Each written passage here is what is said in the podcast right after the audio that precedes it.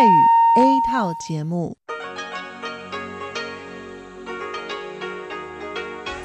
ที่นี่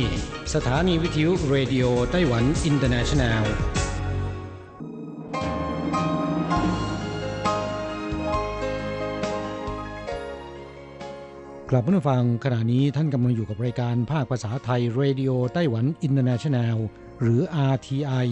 ออกกระจายเสียงจากกรุงไทเปไต้หวันสาธารณรัฐจีนเป็นประจำทุกวันนะครับ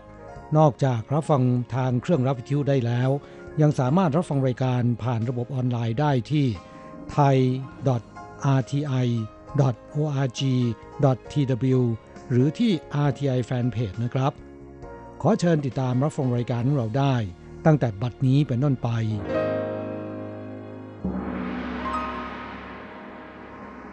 สวัสดีครับผู้ฟังที่รักและคิดถึงทุกท่านกระผมอโศกศรีจันทร์พร้อมกับคุณอัญชันกลับมาพบกับผู้ฟังอีกเช่นเคยนะครับในช่วงของสโมสรผู้ฟัง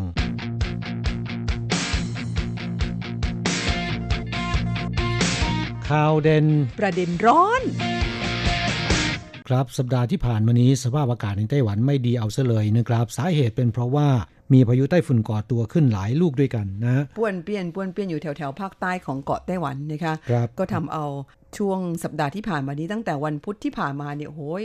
ฝนตกทั่วไต้หวันโดยเฉพาะที่ภาคใต้นี่ตกหนักมากเลยนะคะครับก็ทำให้สภาพอากาศที่ร้อนระอุนะครับตอนนี้ก็เพลาๆลงไปบ้างแล้วนะฮะแต่ดิฉันว่าเย็นลงไปเยอะเลยนะคะในช่วงฝนตกเนี่ยก็ต้องระมัดระวังด้วยโดยเฉพาะคนที่เข้าออกห้องแอร์นะคะแล้วก็ไปเจอฝนตัวยังไม่ทันแห้งแล้วก็พลุบเข้าไปในห้องแอร์อันนั้นระวังเป็นหวัดนะคะครับสภาพอากาศของไต้หวันนับแต่นี้ไปเนี่ยก็จะค่อยๆลดความร้อนแรงลงนะครับแต่หลังจากวันไหว้พระจันทร์ในวันศุกร์หน้าไปแล้วนะครับก็จะเด่นชัดมากขึ้นนะฮะค่ะจะรู้สึกมากยิ่งขึ้นว่าอากาศมันเริ่มไม่ร้อนเหมือนเมื่อก่อนและออกจะเย็นนิดๆในช่วงหัวค่ำแล้วก็ช่วงเช้านะคะครับเมื่อสักครู่บอกไปแล้วว่าวันศุกร์หน้าเนี่ยเป็นวันสำคัญนะครับเป็นเทศกาลไหว้พระจันทร์นะฮะ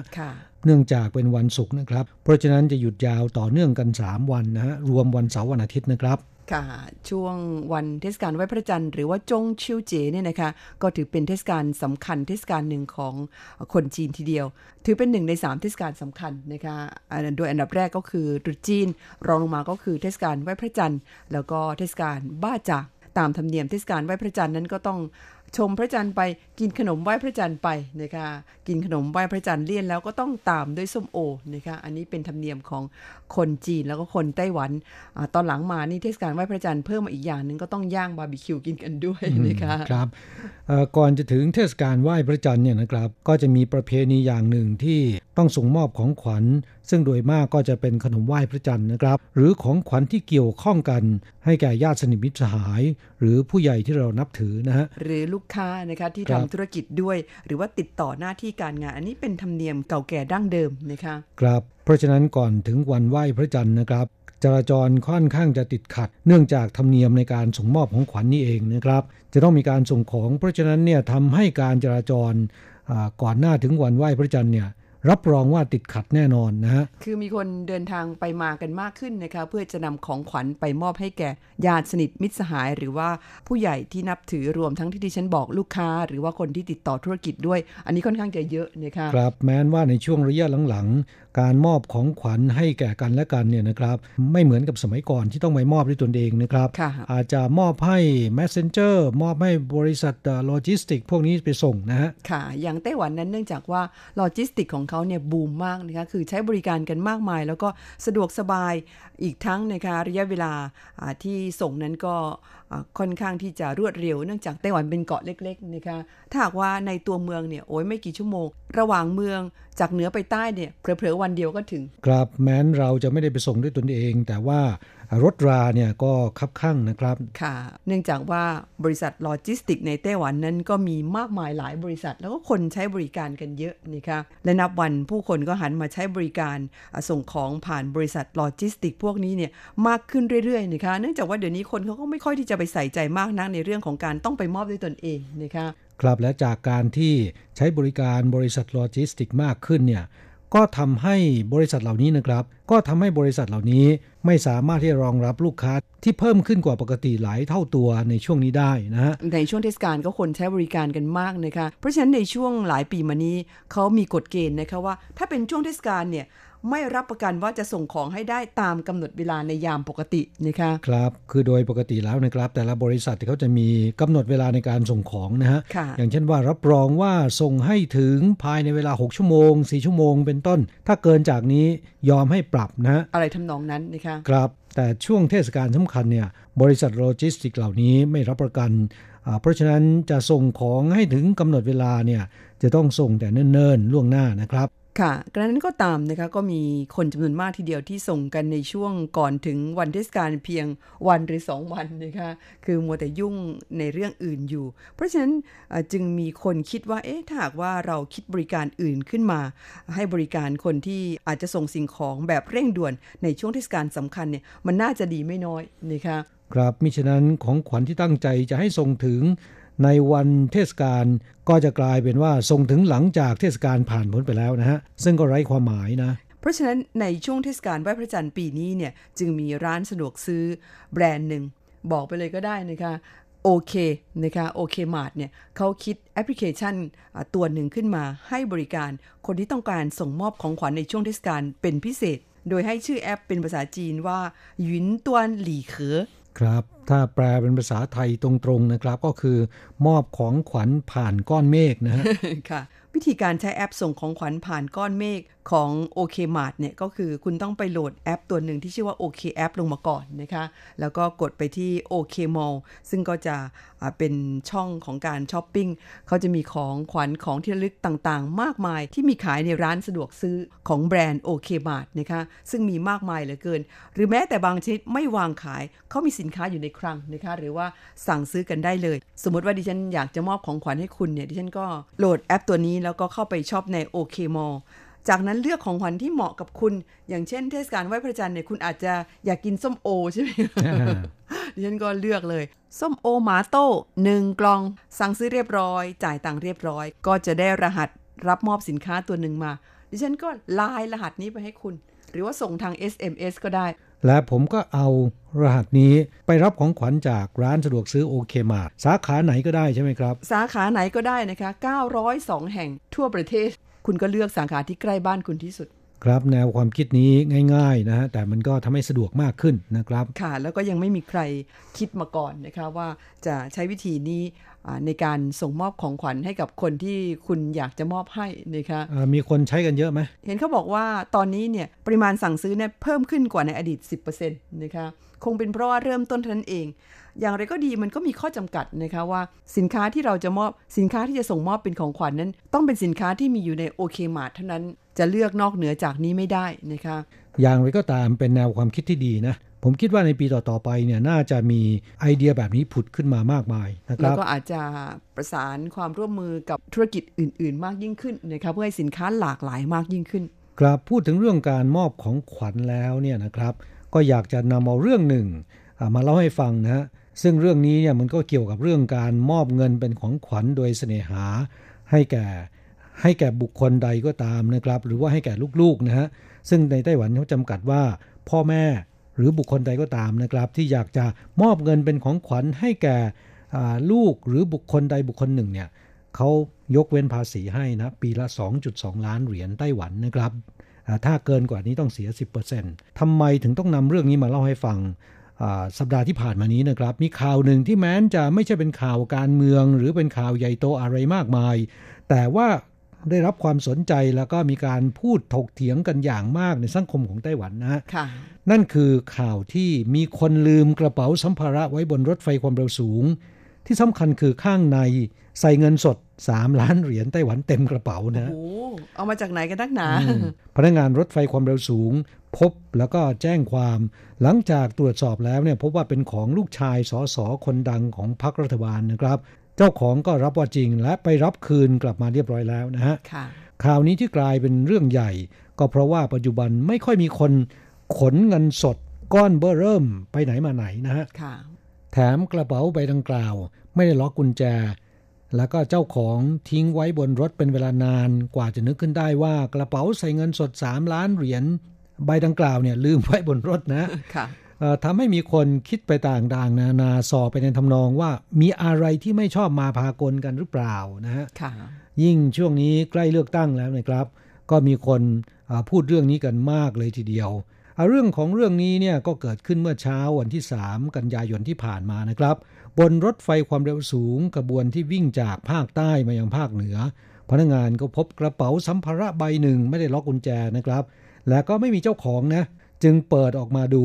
ถึงกับตะลึงนะครับเป็นเงินเต็มกระเป๋านับได้3 ล้านเหรียญไต้หวันจึงแจ้งความนะครับหลังจากตรวจสอบแล้วเนี่ยพบว่าเจ้าของที่ลืมไว้ก็คือลูกชายคนเล็กของนายเฉินหมิงหวนนะครับสสพรรค DPP ซึ่งเป็นพรรครัฐบาลแล้วก็ลูกชายของสสผู้นี้ก็รับว่าเป็นกระเป๋าที่ตนลืมไว้บนรถจริงแล้วก็ไปรับกลับคืนมาแล้วนะครับโดยบอกว่าเงินสดดังกล่าวเนี่ยเป็นเงินที่พ่อแม่ให้มาเป็นทุนรอนทำธุรกิจเปิดร้านชานมไข่มุกที่ฟิลิปปินส์นะผู้คนก็แสดงความเห็นต่างๆนานาเช่นบอกว่าเป็นเงินบริจาคทางการเมืองหรือเปล่าถ้าเป็นเงินที่พ่อแม่ให้แก่ลูกเนี่ยซึ่งได้รับการยกเว้นไม่ต้องเสียภาษีหากไม่เกิน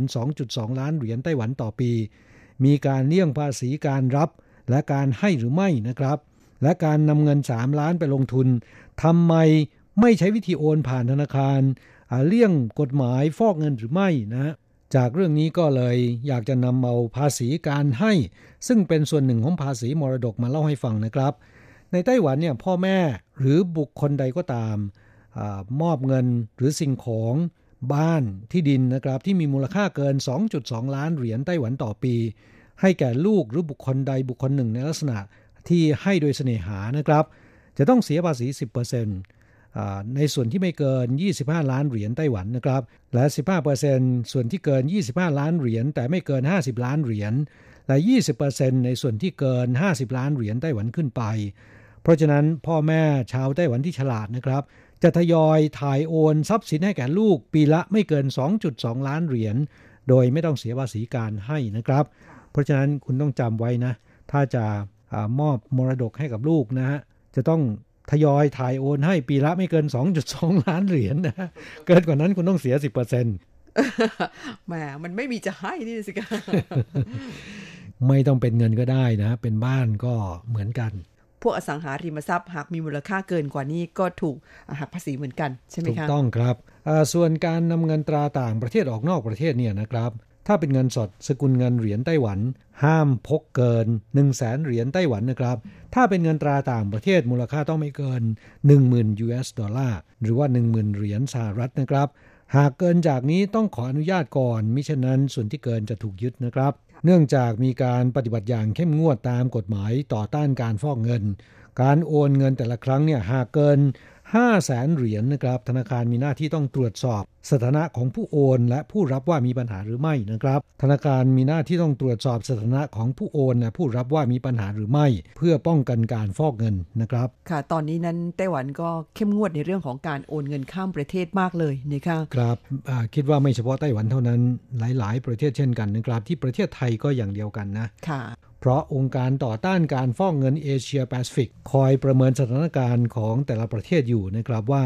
เข้าข่ายประเทศที่มีความเสี่ยงในด้านการฟอกเงินหรือไม่นะในเรื่องของการฟอกเงินนั้นถือว่าเป็นอาชญากรรมข้ามชาติอย่างหนึ่งนะคะไม่เฉพาะเป็นอาชญากรรมทางเศรษฐกิจเท่านั้นมันยังอาจจะพัวพันไปถึงว่าเกิดกลุ่มก่อการร้ายเนี่ยมีการให้เงินอุดหนุนข้ามประเทศเนี่ยก็จะเป็นอีกช่องทางหนึ่งนะครับเพราะฉะนั้นการป้องกันการฟอกเงินก็เป็นมาตรการยับยั้งการก่อการร้ายข้ามประเทศได้เหมือนกันครับกฎหมายฉบับนี้จริงๆแล้วเป็นเรื่องดีนะครับแต่ก็ทำให้คนงานไทยคนงานต่างชาติเนี่ยเดือดร้อนนะดิฉันก็เดือดร้อนการโอนเงินอย่างเช่นว่าเงินภาษีที่คนงานไทยเดินทางกลับไปแล้วนะครับเงินภาษีที่ได้รับคืนจากสรรพากรบริษัทจ้างงานตอนนี้จะโอนเงินคืนให้คนงานเนี่ยโอนยากมากนะค่ะต้องแจ้งรายละเอียดกันเพิ่มขึ้นนะคะซึ่งก็มีข้อดีข้อเสียค่ะแต่โดยภาพรวมแล้วก็เป็นประโยชน์นะคะครับเพราะฉะนั้นคุณอัญชันเวลาไปโอนเงินก็อย่าบ่นนะแหมไม่อยากบ่นเลยแต่ว่ารำคาญ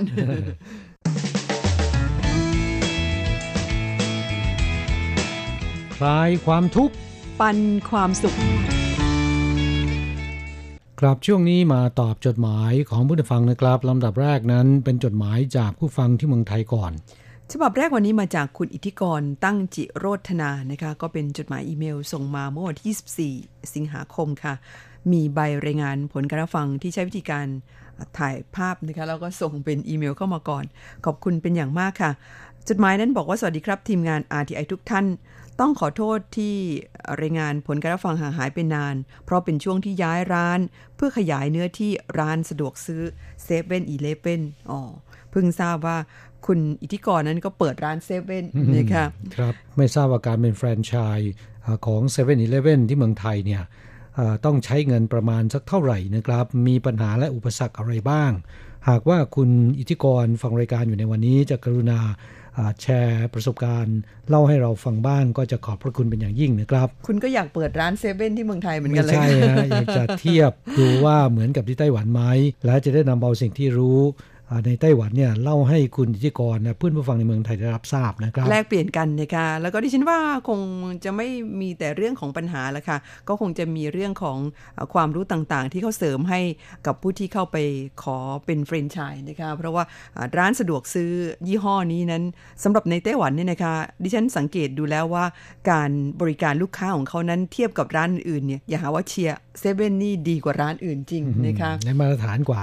ค่ะมันเปรียบเทียบกันได้ชัดเจนพอสมควรนี่แน่ใจว่าคุณไม่ได้รับค่าโฆษณานะรับมา ไม่ได้ค่ะ เพียงแต่ว่าไปใช้บริการบ่อยนะคะแล้วก็ หลายร้านหลายยี่ห้อก็เลยเปรียบเทียบกันดู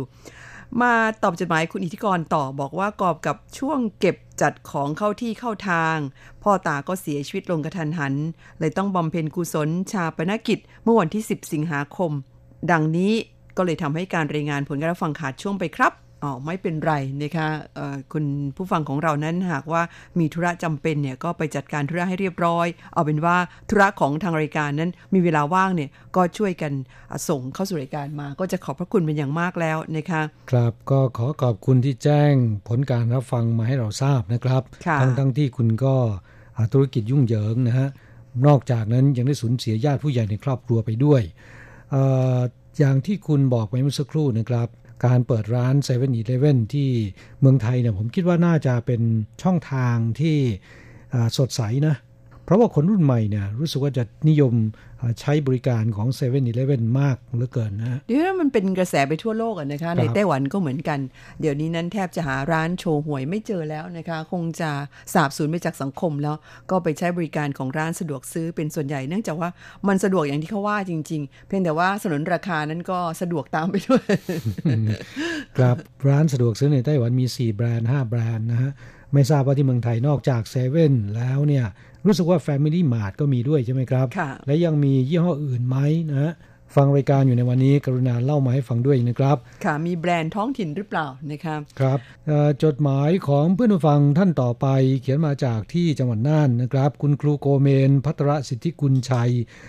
จากที่อำเภอภูเพียงจังหวัดน่านนะครับเขียนจดหมายเข้าสู่รายการฉบับนี้พร้อมทั้งรายงานผลการรับฟังมาด้วยก็ขอบพระคุณเป็นอย่างยิ่งนะครับที่จดหมายเข้าสู่รายการอย่างต่อเนื่องทำให้เรารับทราบถึงสถานการณ์การรับฟังและเรื่องราวต่างๆที่จังหวัดน่านได้เป็นอย่างดีนะครับจดหมายของคุณครูโกเมนฉบับนี้นะครับเล่าให้ฟังว่าก่อนอื่นต้องขอขอบคุณที่พี่ทั้งสองจัดส่งนิตยสารไต้หวันพาโนรามาฉบับที่23ประจำเดือนสิงหาคมมาให้นะครับพอเปิดออกมาเห็นหน้าปกผมก็รับรู้ได้ถึงมนต์เสน่ห์ในตัวนิตยสารฉบับนี้ขึ้นมาทันทีมันดูย้อนยุคกลับไปในช่วงปี 1910 อะไรประมาณนั้นพอได้เปิดอ่านข้างในเนื้อหาของนิตยสารก็ยิ่งทำให้นึกมโนภาพไปถึงยุคต่างๆในเนื้อหาของหนังสือ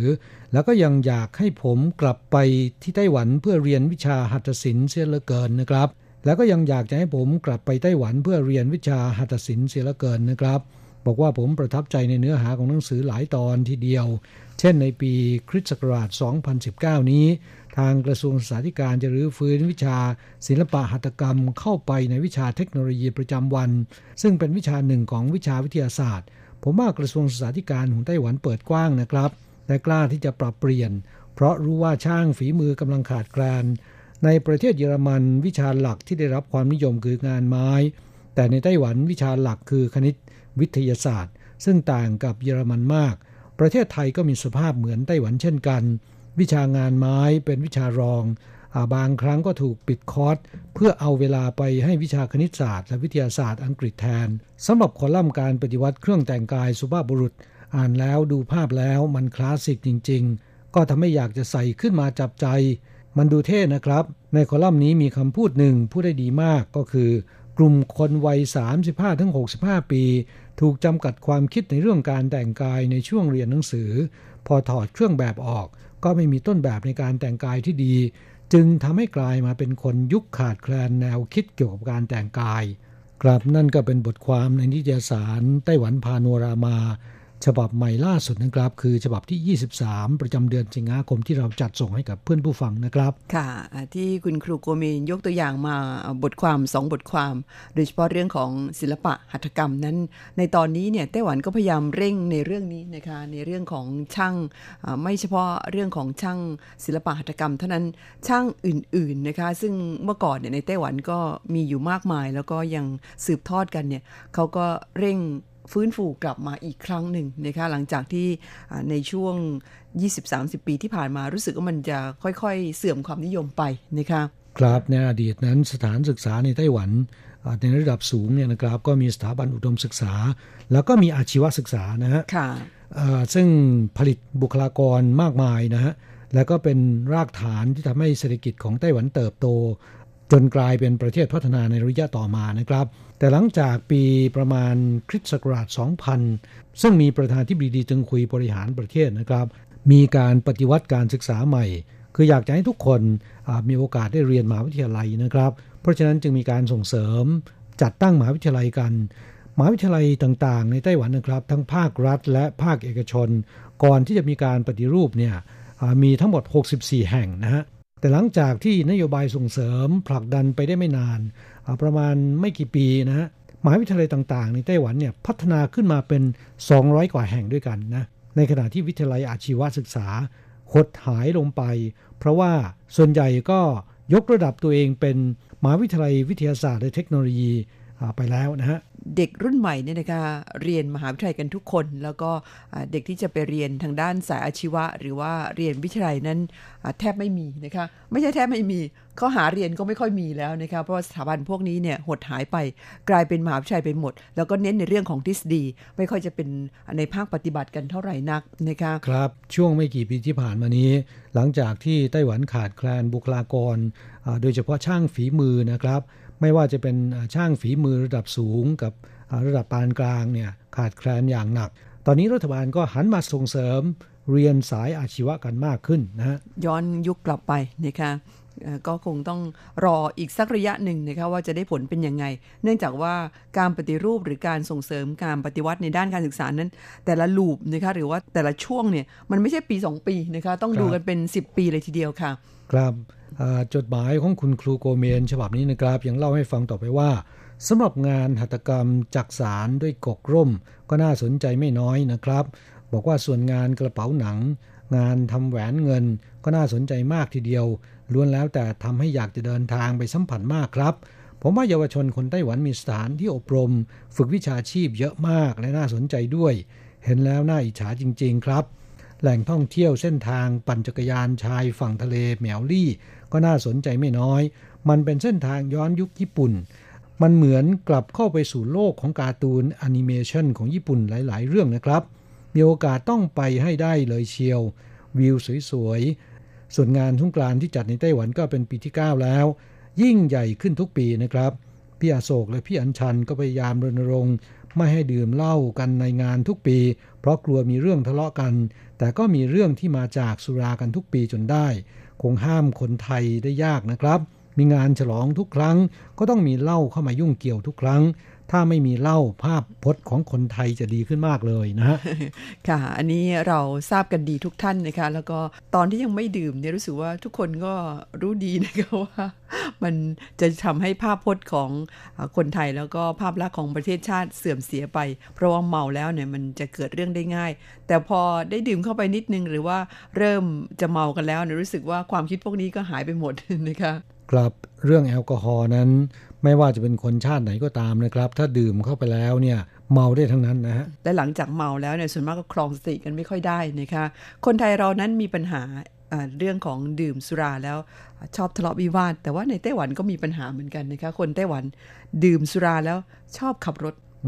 ห้ามกันเท่าไหร่ก็ไม่ฟังอย่างช่วงสัปดาห์2สัปดาห์ที่ผ่านมานี้ก็มีรายนึงเมาแล้วขับรถปรากฏว่าเป็นไงคะชนตายไป3รายนะคะครับเพราะฉะนั้นปัจจุบันเนี่ยไต้หวันจะมีการแก้กฎหมายปรับหนักมากขึ้นนะครับเพราะถือว่าการดื่มสุราแล้วขับรถแล้วก็ไปชนคนอื่นตายเนี่ยนะครับมันเป็นการฆาตกรรมอย่างหนึ่งนะค่ะแม้ว่ากฎหมายหรือว่าบทลงโทษนั้นจะปรับหนักขึ้นเรื่อยๆแต่ว่าก็ไม่สามารถที่จะกำจัดเรื่องของการเมาแล้วขับให้มันหมดสิ้นไปได้สักทีนะคะยังคงมีปราบปรายให้ได้ยินกันอยู่บ่อยๆและเวลาดิฉันดูข่าวพวกนี้เมื่อไหร่เนี่ยแหมพูดทุกทีว่าต้องจับเข้าคุกนะคะเพราะว่าคนไต้หวันนั้นบางทีโดยเฉพาะคนที่มีกระตังเนี่ยเสียค่าปรับ8-9 หมื่นนี่รู้สึกว่าไม่สะดุ้งสะเทือนนะคะมันต้องให้เข้าคุกเท่านั้นจึงจะกลัวนะคะครับกฎหมายใหม่เนี่ยให้เข้าคุกแล้วนะเพราะฉะนั้นคิดว่าเมาแล้วขับน่าจะลดน้อยลงนะแต่เมื่อสักครู่นี้คุณครูโกเมนได้พูดถึงเรื่องของงานสงกรานต์นะครับซึ่งในนิตยสารไต้หวันพาโนรามาฉบับใหม่ล่าสุดนี้นะครับมีบทความเรื่องนี้นะฮะที่บอกว่าจัดมาเป็นปีที่9แล้วจริงๆแล้วเนี่ยนะครับจัดมาเป็นปีที่20กว่าแล้วนะฮะ ที่บอกว่าปีที่9เนี่ยหมายถึงว่าจัดที่นครนิวยอร์กไทเปนะครับแต่ก่อนหน้าโน้นเนี่ยเราเคยจัดที่นครเถาหยวนถึง14ครั้งด้วยกัน14ปีด้วยกันนะฮะ บวกกับ9ปีเนี่ยก็ทั้งหมด24ปีด้วยกันโอ้โหเกือบเท่าอายุดิฉันเลย ครับจดหมายของคุณครูโกเมนฉบับนี้นะครับบอกว่าสำหรับข่าวเด่นประเด็นร้อนหัวข้อที่น่าสนใจและทำให้อยากจะไปร่วมงานก็คือคงหนีไม่พ้นเท่าแก่เมืองไถหนานที่ดูแลพนักงานไปจนถึงลูกที่เกิดออกมานะครับแถมด้วยให้ยืมเงินไปใช้หนี้โดยไม่คิดดอกอีกต่างหากถ้าลูกเรียนดีมีทุนการศึกษาให้ด้วยเท่าแก่อย่างนี้ลูกน้องคงทำงานถวายหัวให้เลยทีเดียวอย่างนี้เขาเรียกกันว่าฝากผีฝากไข้ได้ไม่ต้องไปทำงานที่อื่นแล้วนะครับมีความสุขกันทั้งโรงงานจริงๆผมล่ะอยากจะให้ผู้อำนวยการโรงเรียนนั้นผมเป็นเช่นนี้จริงๆค่ะครับเรื่องของเฒ่าแก่ใจบุญเฒ่าแก่ใจพระเนี่ยนะคะในไต้หวันช่วงปีนี้รู้สึกว่าเขามีการนำเสนอออกมาเป็นระลอกนะคะเป็นซีรีส์เอาไว้ครั้งต่อไปถ้าหากว่ามีซีรีส์ใหม่ออกมาดิฉันจะนำมาเล่าให้ฟังกันต่อค่ะครับความจริงแล้วเนี่ยมีเฒ่าแก่ประเภทนี้จำนวนมากนะครับแต่ว่าส่วนใหญ่ไม่อยากจะเปิดเผยตัวนะค่ะคนไต้หวันนั้นจริงๆแล้วเขาเรียกว่าตีเตี้ยวนะคะก็คือไม่พยายามที่จะทำตัวโดดเด่นนะคะทั้งที่แม้บางคนนี่ร่ำรวยมากประเภทผ้าขี้ริ้วห่อทองนี่เยอะมากเลยนะคะก็เรียกว่า low profile นะฮะอย่างในงานสงกรานต์มีบริษัทจัดงานมีคนงานเขายกย่องนายจ้างดีเด่นนะฮะอยากจะให้สำนักงานแรงงานมอบโล่ขอบคุณให้กับนายจ้างที่ดูแลพวกเขานะฮะนายจ้างจำนวนมากเลยบอกว่าไม่เอานะไม่เอาไม่อยากโชว์ตัวนะคะจดหมายของคุณครูโกเมนช่วงท้ายรายงานผลการรับฟังให้เราทราบนะครับบอกว่าช่วงนี้ผลการรับฟังได้ระดับ3ตลอดรายการมีเสียงแทรกจากช่องเมืองจีนแทรกมาตลอดนะครับแต่ก็พอทำให้รับฟังได้ในระดับ3ถ้าเอามือถือเครื่องรับไว้จะยิ่งชัดกว่ามาในช่วงท้ายๆรายการเสียงก็จะดีขึ้นกว่าตอนแรกๆนะครับก็ขอบพระคุณคุณครูโกเมนและเพื่อนผู้ฟังหลายท่านที่ได้รายงานผลการรับฟังเข้าสู่รายการนะครับและอย่าลืมนะคะเพื่อนผู้ฟังถ้าหากว่ารับฟังรายการของเราแล้วมีข้อคิดเห็นอย่างไรหรือว่ามีคำถามที่เกี่ยวกับไต้หวันเกี่ยวกับภาษาจีนเนี่ยเรายินดีไปหาข้อมูลมาคุยให้ฟังแล้วก็ไขข้อข้องใจของท่านค่ะสำหรับวันนี้เวลาหมดลงซะแล้วค่ะเราทั้งสองต้องอำลาจากเพื่อนผู้ฟังไปชั่วคราวนะครับสวัสดีครับสวัสดีค่ะ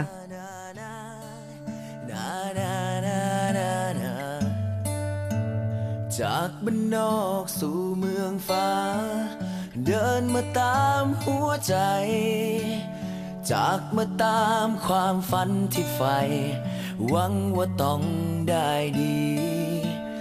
บ้านวันนี้เหมือนเดิมไหมไม่ได้ไปก็หลายปีห่วงบางคนที่แสนดีตอนนี้แม่ทำอะไรกอดตัวเองเมื่อยามเหงาบุญไม่เท่าแม่ก่อนเหนื่อยก็ดูรูปแม่ตลอดเหมือนเป็นแรงผลักใจพ่อคงดื้อเหมือนเดิมน้องก็กวนแม่วุ่น บายปล่อยบ้างนะอย่าเครียดไปผ่อนคลายสักบ้างดีกว่าส่งเงินให้ใช้ได้รับใช่ไหม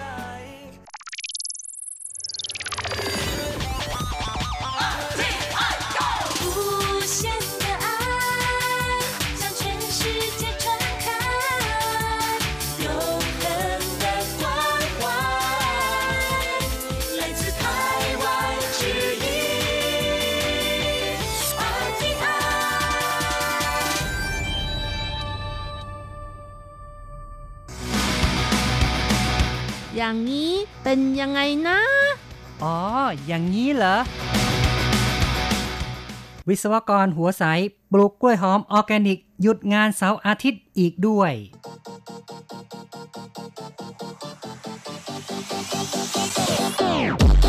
อย่างนี้คุณจะว่ายังไงคุณผู้ฟังที่รักครับพบกันอีกแล้วในอย่างนี้คุณจะว่ายังไงนะครับผมแสงชัยกิตติภูมิวงศ์ค่ะดิฉันรัชรัตน์ยนต์สุวรรณค่ะครับในครั้งนี้เราจะพูดกันถึงเรื่องของกล้วยหอมนะครับค่ะกล้วยหอมแต่ว่าไม่กล้วยนะคะใช่นะครับก็เหตุการณ์เรื่องราวที่เราจะพูดในวันนี้เกิดขึ้นที่ผิงตงของไต้หวันนะครับเพราะฉะนั้นเราก็มาทำความรู้จักกับผิงตงกันสักหน่อยนะครับผิงตงก็เป็นจังหวัดที่อยู่ทางภาคใต้ของเกาะไต้หวันนะคะเป็นจังหวัดที่มีการทำการเกษตรมากที่สุดในไต้หวันซะด้วยแล้วก็อากาศก็เป็นลักษณะร้อนชื้นนะคะเหมาะต่อการเพาะปลูกเป็นอย่างยิ่งค่ะครับก็ถือว่าผิงตงนั้นเป็นจุดที่ค่อนข้างจะร้อนของไต้หวันนะครับก็อยู่ใกล้ๆกับฟิลิปปินส์และก็มีชายหาดที่สวยงามเป็นเมืองท่องเที่ยวที่นักท่องเที่ยวก็นิยมไปท่องเที่ยวกันมากนะครับค่ะนอกจากนี้แล้วที่จังหวัดผิงตงก็มีหน่วยงานที่ทำการวิจัยเกี่ยวกับการปลูกกล้วยหอมโดยเฉพาะค่ะทำให้ที่นี่มีพันธุ์ของกล้วยหอมอย่างครบครันเพราะว่าในอดีตนั้นกล้วยหอมก็ส่งขายที่ประเทศญี่ปุ่นเป็นอันดับหนึ่งเลยค่ะแต่ว่าต่อมานี่ถูกฟิลิปปินส์ตีตลาดไปแล้วเนาะครับก็ถูกแซงโดยฟิลิปปินส์แหละนะครับก็ถือว่าเพลี้ยงพล้ำไปนะครับอย่างไรก็ตามหน่วยงานวิจัยก็ยังมีการเก็บพันธุ์เอาไว้วิจัยอีกมากมายมากกว่า200ชนิดด้วยนะคะครับยังคงพัฒนาไปอย่างไม่หยุดยั้งนะครับพูดถึงผิงตงนั้นก็เป็นจุดที่มีการปลูกผลไม้เมืองร้อนหลายชนิดเลยนะครับซึ่งมีการทดลองทั้งพืชพันธุ์ต่างๆที่มีการปลูกในไทยอย่างเช่นทุเรียนนะครับหรือว่าเงาะหรือว่ามังคุดเนี่ยนะครับซึ่งก็เป็นผลไม้แชมเปี้ยนของไทยที่มีการส่งออกมากนะครับทางเมืองผิงตงของไต้หวันนั้นก็มีการทดลองเพาะปลูกกันด้วยแต่ดูเหมือนว่า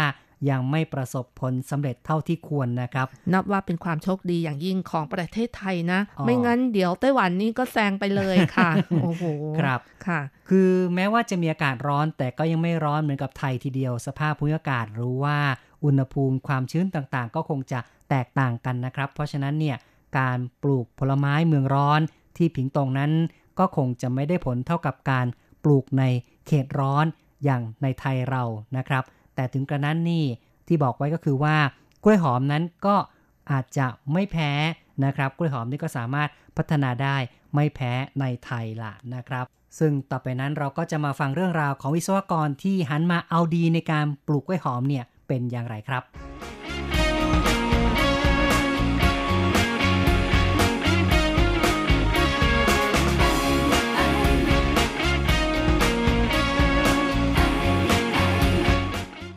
ที่ตำบลว่านหลวนจังหวัดผิงตงภาคใต้ของไต้หวันมีเกษตรกรท่านหนึ่งชื่อนายเจียนเหลียงจื้อเดิมประกอบอาชีพเป็นวิศวกรปิโตรเคมีมีรายได้นับล้านเหรียญไต้หวันต่อปีเมื่อ3ปีก่อนตัดสินใจลาออกจากงานแล้วกลับบ้านเกิดเช่าที่ดินประมาณ12เฮกตาร์หรือ75ไร่ทำเกษตรปลูกกล้วยหอมออร์แกนิกฝรั่งมะละกอเป็นต้นเฉพาะกล้วยออร์แกนิกพื้นที่เกือบ10เฮกตาร์เป็นสวนกล้วยหอมออร์แกนิกที่ใหญ่ที่สุดทางภาคใต้ของไต้หวันป้อนสินค้าให้กับไฮเปอร์มาร์เก็ตเพื่อนๆคาดไม่ถึงว่านายเจียนเลี้ยงจื้อที่มีอายุ55ปีและมีรายได้สูงแต่ยังลาออกมาประกอบอาชีพเกษตร นายเจียนบอกว่าทำงานเป็นวิศวกรมากกว่า30ปีอยากทำอาชีพที่ใฝ่ฝันมาตลอดเมื่อ3ปีก่อนจึงลาออกจากงานกลับบ้านเกิดทำอาชีพเกษตรจากเดิมเป็นคนนอกวงการแต่ตอนนี้กลับปลูกได้กล้วยหอมออร์แกนิกคุณภาพดีราคาสูงอาศัยทักษะการคำนวณผลตอบแทนที่คุ้มค่าและศึกษาเทคนิคการบริหารการจัดการสวนกล้วยจากผู้เชี่ยวชาญนายเจียนยังบอกด้วยว่าต้องปลูกในเนื้อที่มากจึงจะขายส่งในราคาที่คงที่ได้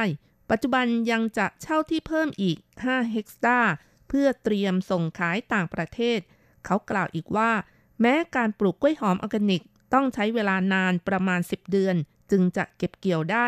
แต่การแบ่งปลูกเป็นล็อตจะทำให้ขายได้ตลอดทั้งปีนอกจากนี้ใช้วิธีจัดการด้วยการปลูกหญ้าแซมแทบจะไม่ต้องใช้ปุ๋ยแก้ปัญหาการปลูกแต่ละรอบได้หลังฟันต้นแม่พันธุ์แล้วด้านข้างงอกต้นอ่อนขึ้นมาใหม่จะไม่มีปัญหาโรคใบเหลืองกล้วยหอมแต่ละหวีล้วนลูกโตใหญ่นายเหลียงบอกว่าแม้ตัวเองเป็นวิศวกรมาก่อนแต่คิดว่าเป็นเกษตรกรก็ทำเงินได้เหมือนกันต้องควบคุมปัจจัยสำคัญก็คือต้นทุนคนอื่นขาย5เหรียญไต้หวันแต่ของเขาสามารถขายได้40เหรียญไต้หวันและยังสามารถหยุดงานวันเสาร์อาทิตย์พนักงานที่เขาว่าจ้างเพียงแค่รับผิดชอบงานที่ให้ทำเป็นประจำวันหยุดสามารถพักผ่อนได้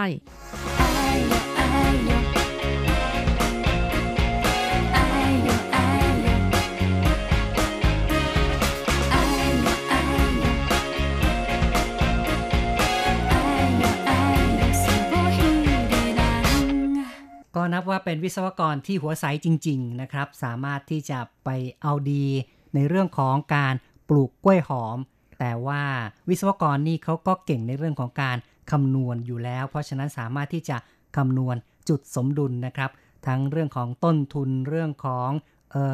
การขนส่งเรื่องของการบริหารจัดการต่างๆนะครับค่ะทำยังไงก็ให้ได้ขายได้ทั้งปีอะไรอย่างนี้นะคะซึ่งเป็นปัจจัยสำคัญอย่างยิ่งเลยค่ะสามารถขายได้ให้กับไฮเปอร์มาร์เก็ตด้วยค่ะใช่นี่ก็เป็นอีกปัจจัยหนึ่งนะครับที่ประสบความสำเร็จนั่นก็คือว่าเขาไม่ได้ขายผ่านคนกลางแต่ว่าขายไปถึงไฮเปอร์มาร์เก็ตซุปเปอร์มาร์เก็ตเลยนะครับซึ่งทำให้ได้ราคาที่ดีนะครับแล้วก็คงจะสามารถเจรจา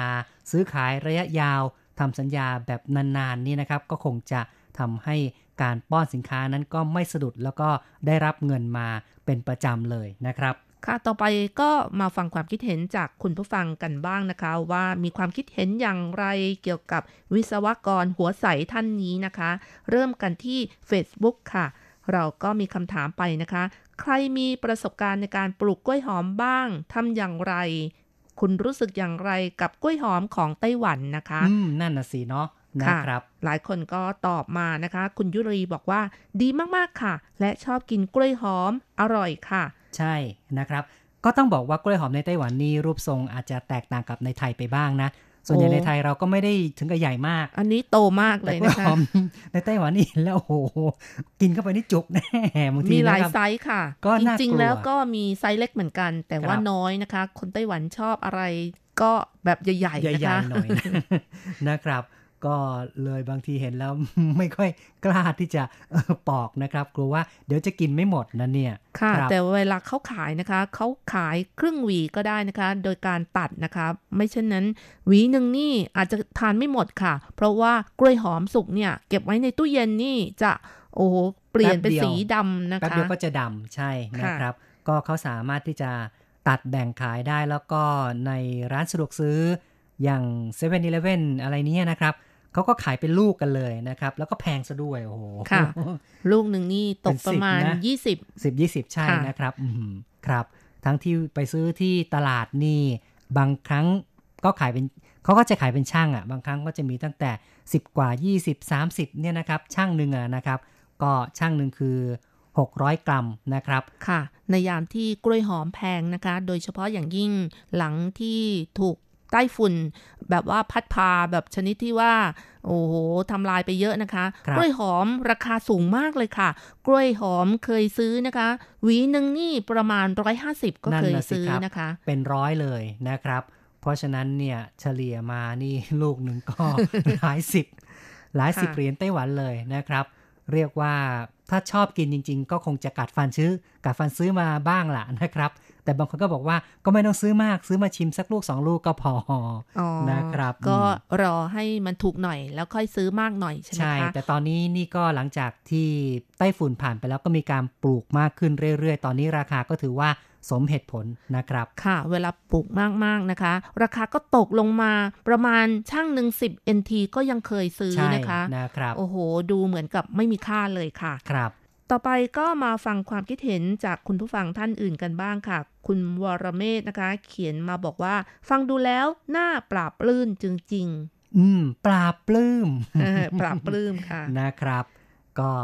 ยินดีด้วยกับวิศวกรที่ประสบความสำเร็จนะครับคุณจันประภานะคะเขียนมาบอกว่าอยากได้พันค่ะพอดีซื้อที่ไว้30ไร่อยากกลับไปทำการเกษตรที่บ้านเหนื่อยค่ะกับชีวิตต่างแดน20กว่าปีอยากไปทำอะไรที่ใจรักเหมือนกันค่ะอันนี้ก็คงต้องไปติดต่อตามสวนที่เขาขายกันละนะครับเพราะว่าคงไม่ใช่สินค้าทั่วไปที่จะหาซื้อตามตลาดได้นะครับแต่ว่าการขนไปนี่ก็คงต้องหาทางทำให้ดีก็แล้วกันนะครับจริงแล้วการนำเข้าพันธุ์ผลไม้พันธุ์พืชบางครั้งก็มีกฎระเบียบห้ามอยู่นะครับเพราะว่ากลัวว่าจะมีพวกสัตว์โรคพืชหรืออะไรนี่ติดไปด้วยใช่ไหมคะครับคุณเรียงทองนะคะเขียนมาบอกว่ากล้วยหอมเป็นผลไม้ประจำบ้านที่ต้องมีติดไว้ตลอดเลยอ๋อชอบมากเลยนะครับเนี่ยค่ะคุณวัญชนานะคะบอกว่าออร์แกนิกภาษาจีนพูดว่ายังไงครับโยจีนะครับโยก็คือมีจีนี่ก็ออร์แกนน่ะก็คืออินทรีย์นะครับเพราะฉะนั้นโยจีก็คือออร์แกนิกนะครับแล้วกล้วยหอมออร์แกนิกภาษาจีนก็คือโยจีเซียงเจียวนะครับเซียงเจียวก็คือกล้วยหอมยูจีก็คือออร์แกนิกนะคะแล้วก็ถ้าจะพูดถึงมะม่วงออร์แกนิกอ่ะนะครับก็จะเป็นโยจีมังกั่วนะครับเพราะว่ามังกั่วก็คือมะม่วงนั่นเองนะครับแล้วถ้าเกิดฝรั่งออร์แกนิกล่ะยูจีปาล่าเนาะนะครับบางทีฟังแล้วก็รู้สึกแปลกๆดีเขาเรียกว่าปาล่านะครับโยจีปาล่าก็คือฝรั่งออร์แกนิกก็เป็นอันว่าคุณผู้ฟังคงจะพูดผลไม้ออร์แกนิกต่างๆด้วยภาษาจีนกันได้แล้วนะครับค่ะต่อไปค่ะคุณประยุทธ์นะคะเขียนมาบอกว่าเรื่องกล้วยๆที่สามารถทำเป็นเงินได้คนไต้หวันตามตรอกตามซอยตลาดมีกล้วยทั้งนั้นเลยครับโอ้เนาะเยอะมากเลยใช่แล้วนะครับต่อไปเราจะมาฟังการพูดคุยทางโทรศัพท์นะครับจากคุณพิทูลศรีเทพนะครับ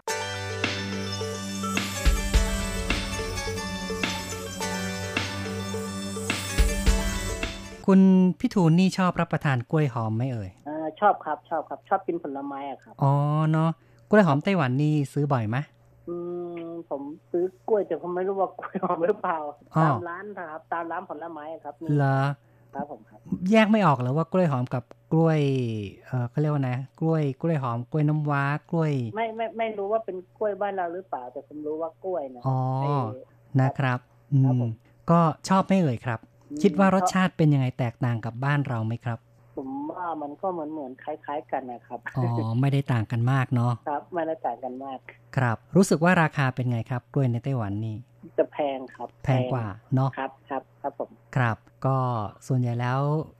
ก็จะซื้อเป็นประจำไหมหรือว่านานๆครั้งนึงนั่นน่ะซื้อเป็นประจำแต่ว่าซื้อผลไม้อย่างอื่นด้วยอ๋อนะครับส่วนใหญ่นี่รับประทานผลไม้อะไรครับมะม่วงบ้างแล้วก็ฝรั่งก็กล้วยพวกนี้แหละครับแอปเปิ้ลพวกนี้ครับเหรอครับคิดว่าชอบผลไม้ของไต้หวันนี่ผลไม้อะไรครับที่ชอบมากที่สุดครับ ผมไม่รู้ครับแต่ว่าผมก็กินเรื่อยๆ 2-3 อย่างเนี่ยครับผมกินบ่อยครับก็ถือว่า 2-3 อย่างนี่แหละของชอบแหละ ครับเพราะว่าชอบกินเปรี้ยวๆแบบพริกเกลืออะไรอย่างเงี้ยครับปลาอะไรอย่างเงี้ยเคยปลูกผลไม้เองบ้างหรือเปล่าครับที่ไหนครับที่ไทยหรือว่าที่ไต้หวันก็ตามแต่นะครับปลูกก็ปลูกไว้กินเฉยๆครับก็ที่บ้านเนาะนะครับผมครับตามแบบชาวบ้านทั่วไปก็ปลูกไว้ นะครับที่ว่างนี้หน่อยก็ปลูกทีละต้นสองต้นปลูกไว้เผื่อกินเป็นร่มเป็นไรด้วยนะครับแต่ไม่เคยทำเป็นล่ำเป็นสันทำเป็นอาชีพไม่ครับไม่ครับนะครับคิดว่าถ้ากลับไปเมืองไทยนี่จะไปปลูกกล้วยหอมนี่คิดว่าน่าจะประสบความสำเร็จไหมต้องดูตลาดนะครับแล้วก็ดูพื้นที่อากาศว่าน้ำพร้อมไหมอะไรเงี้ยมั่นใจไหมต้องดูผมไม่มีที่อะครับต้องรู้พื้นที่ว่าใกล้น้ำไหมสูงไหมอะไรเงี้ยนั่นน่ะสิครับจริงๆก็สำคัญแห้งแล้งอะครับใช่ครับอากาศด้วยแล้วก็ตลาดด้วยลงทุนเยอะๆแล้วขายไม่ได้เลยพูดยากครับนั่นน่ะสิจริงๆก็ถือว่ามีความเสี่ยงเยอะเนาะนะครับบางทีไต้หวันเขาก็เสี่ยงนะครับที่บางทีเขาปลูกไร่สองไร่สามไร่อย่างเงี้ยพายุมาก็เรียบเ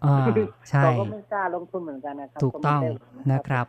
ก็เรื่องของพืชผลไม้นี่ก็ขึ้นกับดินฟ้าอากาศนะครับครับผมครับใช่เพราะฉะนั้นนี่ก็ต้องคิดกันให้ดีๆครับผมเสี่ยงเยอะครับไม่ใช่เห็นเขาได้เยอะไปปลูกมันเขามันแล้วแต่โอกาสนะครับบางทีไม่มีพายุราคาขึ้นก็ได้ปลูกกันเยอะๆราคาตกก็เจ๊งอะไรเนี่ยไม่แน่นอนครับผมใช่ครับไม่แน่นอนครับผมก็มีความเสี่ยงเนาะนะครับผมครับเพราะฉะนั้นครับคิดว่าประกอบอาชีพอะไรดีเนาะนะถ้าอย่างนี้ถ้าเกิดว่าไม่ทำปลูกผลไม้ผมก็ไม่รู้นะแต่ผมก็ทำงานเรื่อยๆผมก็ไม่รู้จะทำอะไรพี่เนาะทำงานไปเรื่อยๆก็สบายใจดีเหมือนกันไม่ต้องคิดอะไรมากครับที่นั่นก็รับตังค์เราไม่มีทุนไม่มีอะไรก็ไปเรื่อยๆพี่เนาะนั่นน่ะสินะ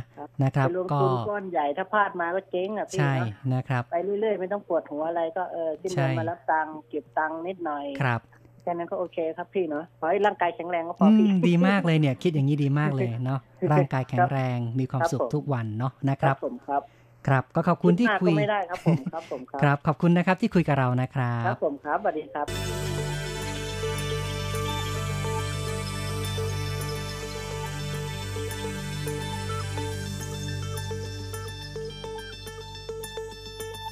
จบไปนะครับการพูดคุยกับคุณพิทูลผู้ซึ่งชอบผลไม้ของไต้หวันนะครับค่ะ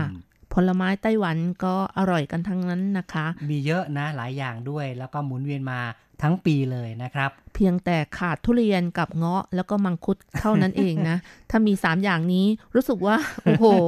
อยู่ไต้หวันนี้สบายมากเลยค่ะก็คงไม่ต่างกับไทยแลนด์เลยนะครับเอาละครับแล้วก็มาดูต่อนะครับในเรื่องของอีเมลที่ว่าคุณผู้ฟังส่งเข้ามาเนี่ยนะครับเห็นอย่างไรบ้างเกี่ยวกับเรื่องของวิศวกรหัวใส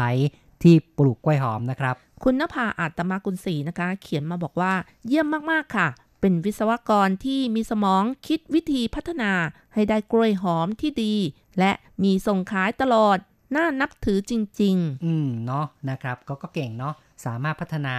พันธุ์กล้วยหอมด้วยตนเองแล้วก็ปลูกได้ตนเองนะครับคุณเรวดีนะคะเขียนมาบอกว่าเก่งมากเลยค่ะที่ผันตัวเองมาปลูกกล้วยหอมดีกว่าเป็นลูกจ้างไม่รู้ว่าเมื่อไหร่จะโดนเชิญออกยิ่งปัจจุบันนี้เศรษฐกิจแต่ละที่แย่ๆเป็นทั้งนายและลูกจ้างตัวเองเหนื่อยใจเมื่อไหร่ก็พักก็หมายถึงว่าวิศวกรคนนี้นี่นะครับก็เป็นทั้งเจ้านายเป็นลูกจ้างกันเหรอคงหมายถึงอย่างนี้มั้งใช่ค่ะนะครับก็คือว่าเขาสามารถที่จะมีอิสระนะครับในการที่จะทำงานก็พักบ้างก็ได้ถ้าเหนื่อยก็พักอ่ะนะครับค่ะแต่ว่าเขาก็จ้างลูกจ้างเหมือนกันนะคะใช่เขาก็ใช้วิธีการบริหารจัดการไม่ได้ว่าทำเองทั้งหมดนะครับแล้วก็ให้ลูกจ้างหยุดเสาร์อาทิตย์ได้อีกด้วยเนาะก็เหมือนกับว่าอย่างนี้ดีนะทุกอย่างก็ใช้เทคโนโลยีนะครับใช้เรื่องการบริหารจัดการเข้ามาช่วยทำให้งานทุกอย่างเนี่ยก็เป็นไปตามระบบนะครับอาจารย์โกเมนพัทรสิทธิกุลชัยนะคะเขียนมาบอกว่าเห็นวิศวกรท่านนี้แล้วทึ่งจริงๆวิศวกรเป็นคนที่คำนวณเก่งอยู่แล้วดังนั้นจึงไม่ต้องแปลกใจว่าทำไมเขาจึงทำได้แต่ทั้งนี้ทั้งนั้นเขาต้องมีข้อมูลที่มากพอกล้าที่จะลาออกมาทำการเกษตรยกนิ้วให้เลยครับที่กล้าเดินตามความฝันของตัวเองเป็นเรื่องที่ดีนะครับใครที่สามารถทำได้อย่างนี้ก็นับว่าเป็นคนที่เก่งจริงๆล่ะนะครับอาจารย์เกษมทั้งทองนะคะเขียนมาบอกว่าเรื่องกล้วยไม่ใช่เรื่องกล้วยๆอีกต่อไปถ้าทำถูกที่ถูกเวลาและถูกความต้องการกระแสห่วงสุขภาพและสิ่งแวดล้อมกำลังมาแรงโดยเฉพาะอาหารการกินที่เป็นมิตรกับธรรมชาติกล้วยหอมออร์แกนิกก็เป็นอีกทางเลือกทางหนึ่งผู้ที่ทำเป็นรายแรกๆย่อมประสบความสำเร็จได้ง่าย ยิ่งเป็นวิศวกรหัวใสแล้วด้วยเขายอมสละรายได้นับล้านเหรียญไต้หวันต่อปีเพื่อมารับหลายสิบล้านเหรียญไต้หวันต่อปีแทนเมืองไทยก็ส่งเสริมเกษตรอินทรีย์โดยใช้ปุ๋ยคอกไม่ใช้ปุ๋ยเคมีแต่ส่งขายต่างประเทศถูกตีกลับเพราะมีแบคทีเรียอีโคไลปนเปื้อนเพราะใช้ปุ๋ยคอกที่เป็นมูลสัตว์นี่เองครับก็คงเป็นข้อคิดแหละนะครับว่าการจะทำเกษตรอินทรีย์ก็ไม่ใช่ของง่ายจำเป็นจะต้องรู้เทคนิคต่างๆมากมายไม่ใช่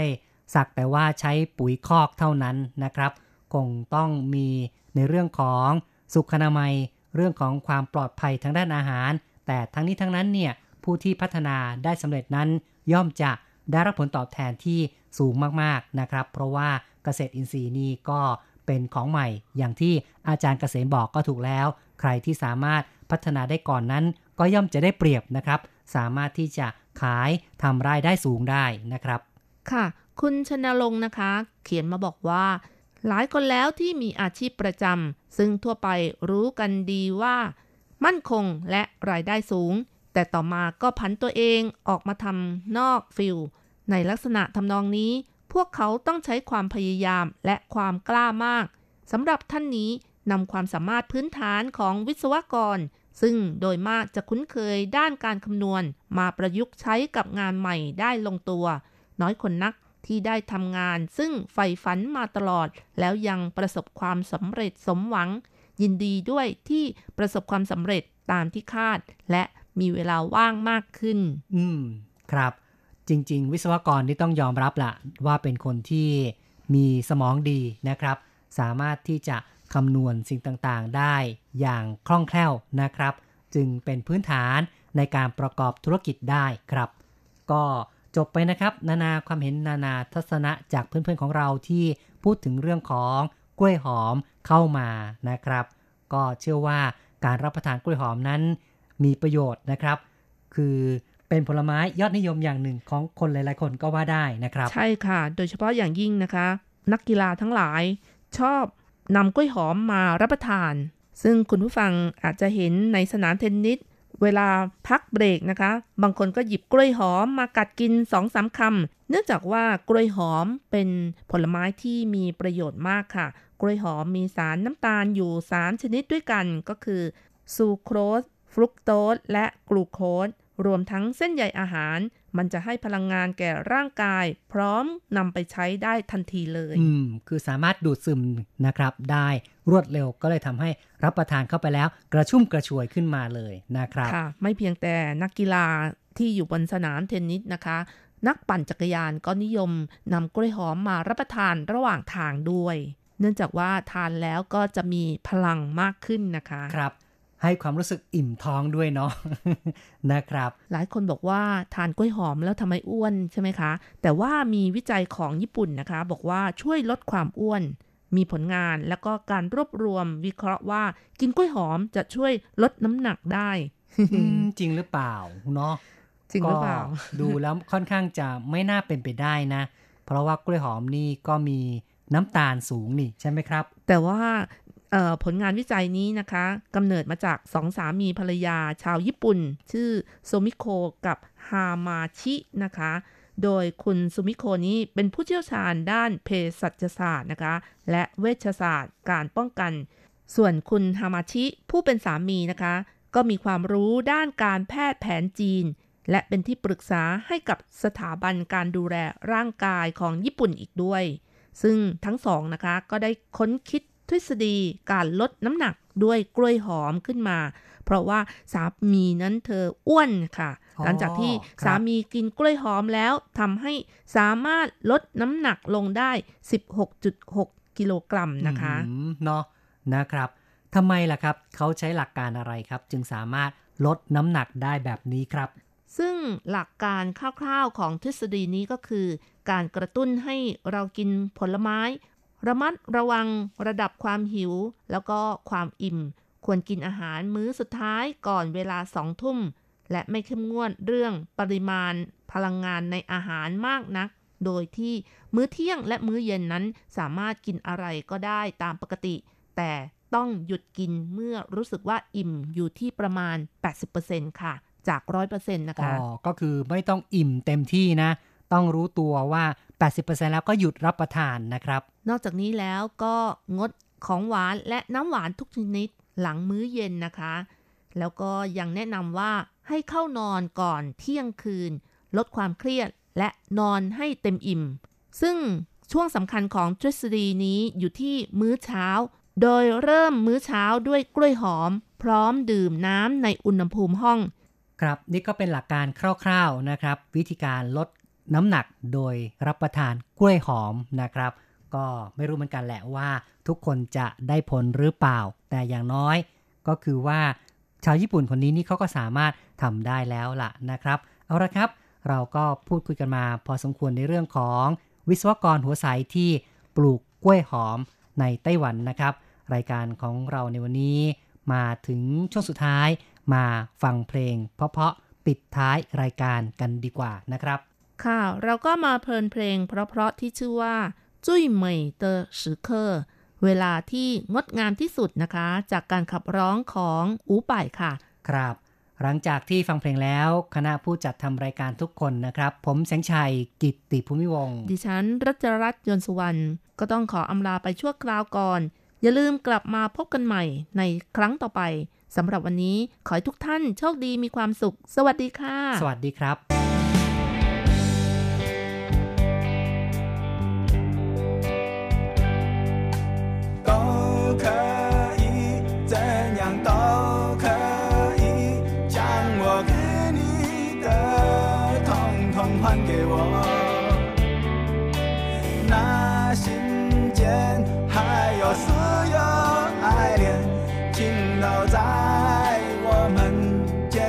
缺口，清晨醒来的时候，手起泪干枕头，那个本来不坚强的我，决定不再哭泣。我爱了你。我都愿意，因为我就是你的，这段感情太深刻，我爱了你，不能继续，我要打败所有的哀愁，停止在那最美时刻。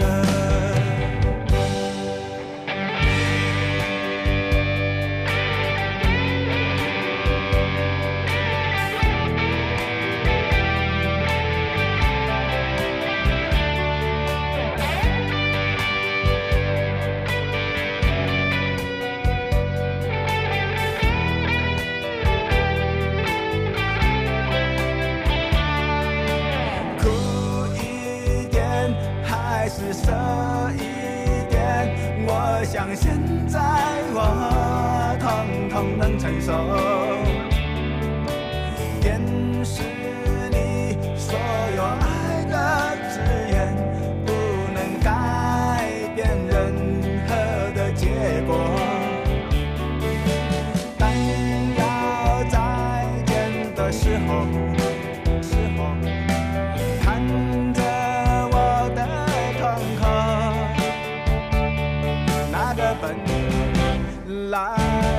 不勇敢的我，决定